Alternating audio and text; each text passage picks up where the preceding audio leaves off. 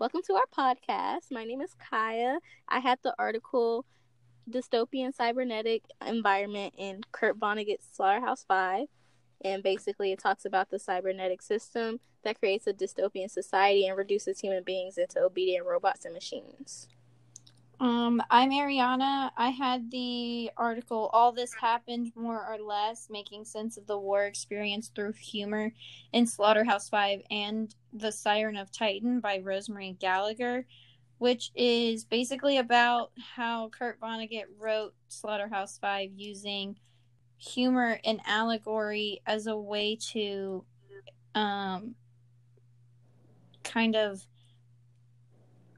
portray like his own war experience through like Billy Pilgrim's character. Um and like ironically make it seem as though Billy Pilgrim was a whole different person, but in reality it was just a character of Vonnegut's own experience and like psyche. Um, my name is Katie Berry. Um, I had the article Diagnosing Billy Pilgrim, a psychiatric approach to Kurt Vonnegut's Slaughterhouse 5, 5 by Suzanne Vies Gulani.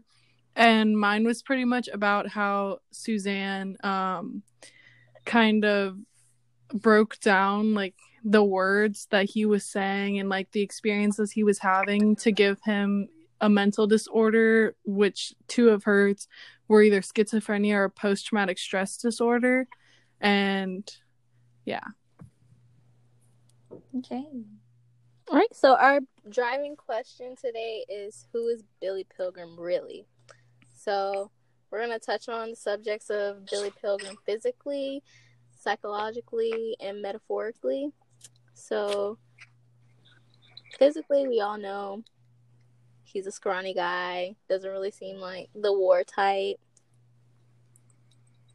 Yeah, definitely not your very typical soldier, which I feel is pretty much given by the book, so that's not really a whole. And he's a prisoner of war, American prisoner of Yeah. war. So So that's who he is. And for Billy's mental aspect of the novel, um, he had a lot of um, traits of schizophrenia and post traumatic stress disorder. He was constantly having flashbacks, and um, when he was on Tralfamadore, he um, he was showing signs of schizophrenia because when you have schizophrenia, you have um, hallucinations and pretty much like you're going crazy, and he's has a lot of them, and yeah, that's a good point because in the book it does talk about where the scene where his daughter Barbara is like basically like dad you're going crazy like you're doing too much. So yeah, really- and even in like my article, it's um like the author basically makes the point that all of those time traveling, becoming unstuck in time, simply could have been hallucinations that like like Vonnegut's what is probably like going through. Because I feel like when you're a prisoner of war, you kind of just try to distract yourself from like everything going on. So the author was trying to highlight that by saying him becoming unstuck in time and like getting abducted by aliens and moving throughout like periods of his life could have just been um like Katie said like hallucinations or even schizophrenic episodes of like him just trying to detach himself from his situation. Yeah, and then like on the PTSD like aspect, like he's constantly remembering like horrible times, like when he ha- was going through a bunch of stress and traumatic times, like such as when he was going into the YMCA with his dad, and he was just really scared and get it like to be thrown into the deep end and like drowning pretty much, and so, and then like having flashbacks to like the bombing, like no one can like recover from that fully. So I think this is correct saying that he did have somewhat of an a PTSD and Yeah, um, I also agree with that. That was a really good article because I remember in the book where it was talking about uh, Billy attending his daughter's wedding, and he like had like an episode, kind of like a panic attack, when the barbershop quartet had did their little song, and it kind of just like brought him back to the like the bad memories. Exactly. Yeah, so I definitely feel like he the possibility of him just having schizophrenia or even being like an image of schizophrenic episodes or tendencies is definitely possible and valid just based on everything that happens in the book. It doesn't really like if you're going to look at it from the perspective of a normal novel, it doesn't make any sense of the way Vonnegut wrote it, so it would make sense the way um the critics are like saying it re- it's more of a schizophrenic episode rather than him physically becoming unstuck from time and time traveling. Exactly. Yeah, and it kind of like bleeds into my article by like how basically war makes humans into robots, machines. Like, oh, we gotta go fight for the other side and all that. So I feel like um, my article is pretty much correct when it talks about reducing the human beings into being obedient. Like, oh, you gotta go fight for your country. You know, when you turn 18, you have to sign in to go to the war. Well, men do. So. Is it like uh kind of like a um they're turning them into like robots because like they're having to go through all of this stress and like they're not chosen like or they're not choosing to like go through PTSD and all of this.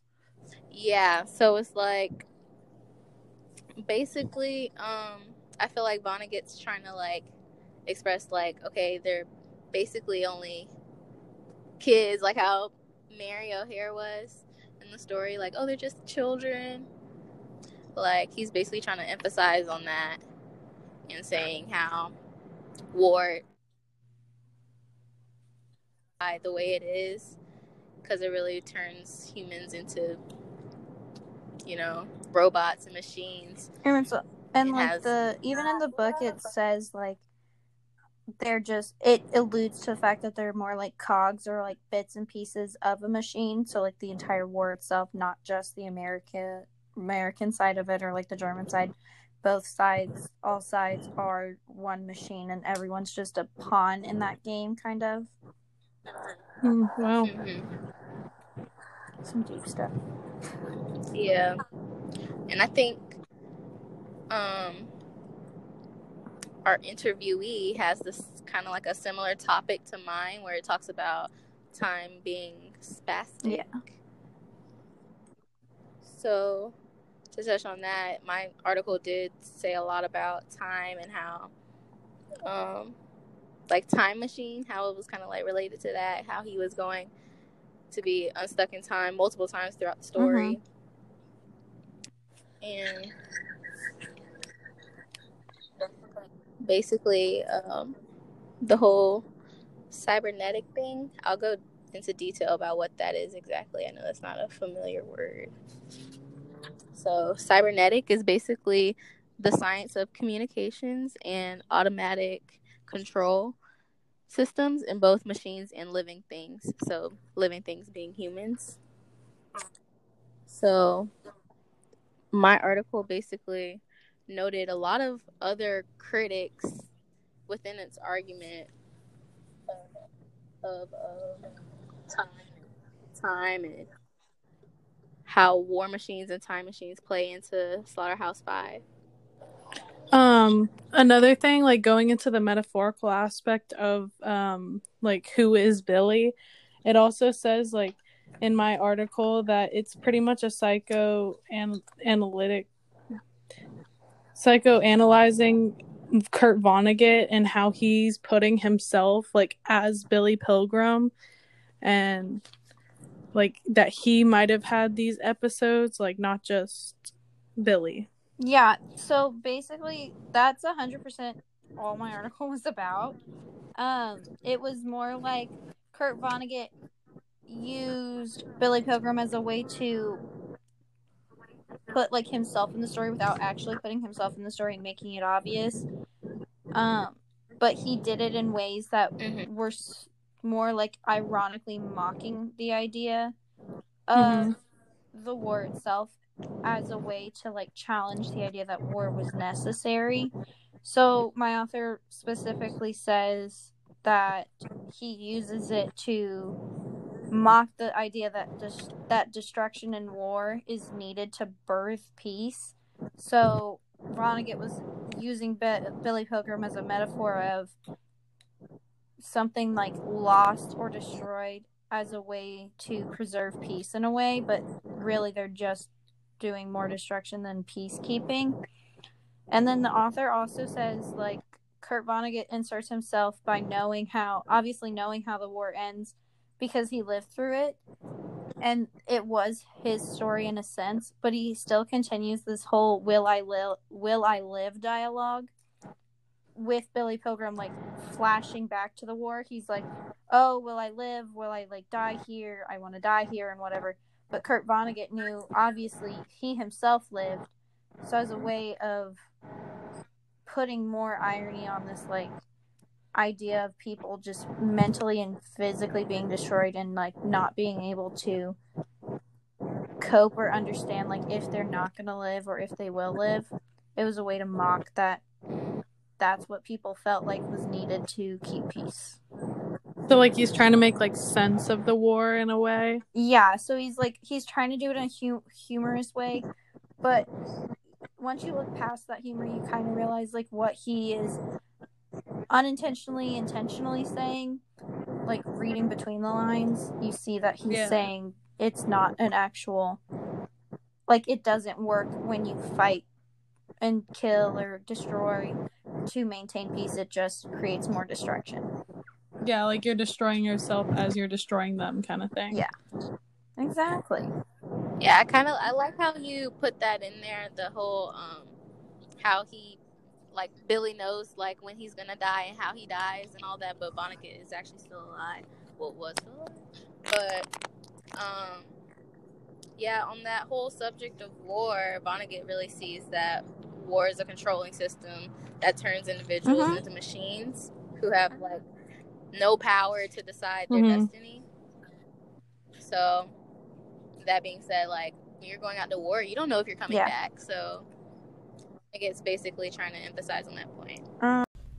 just to do a quick wrap up of what we pretty much answered for who is Billy Pilgrim really.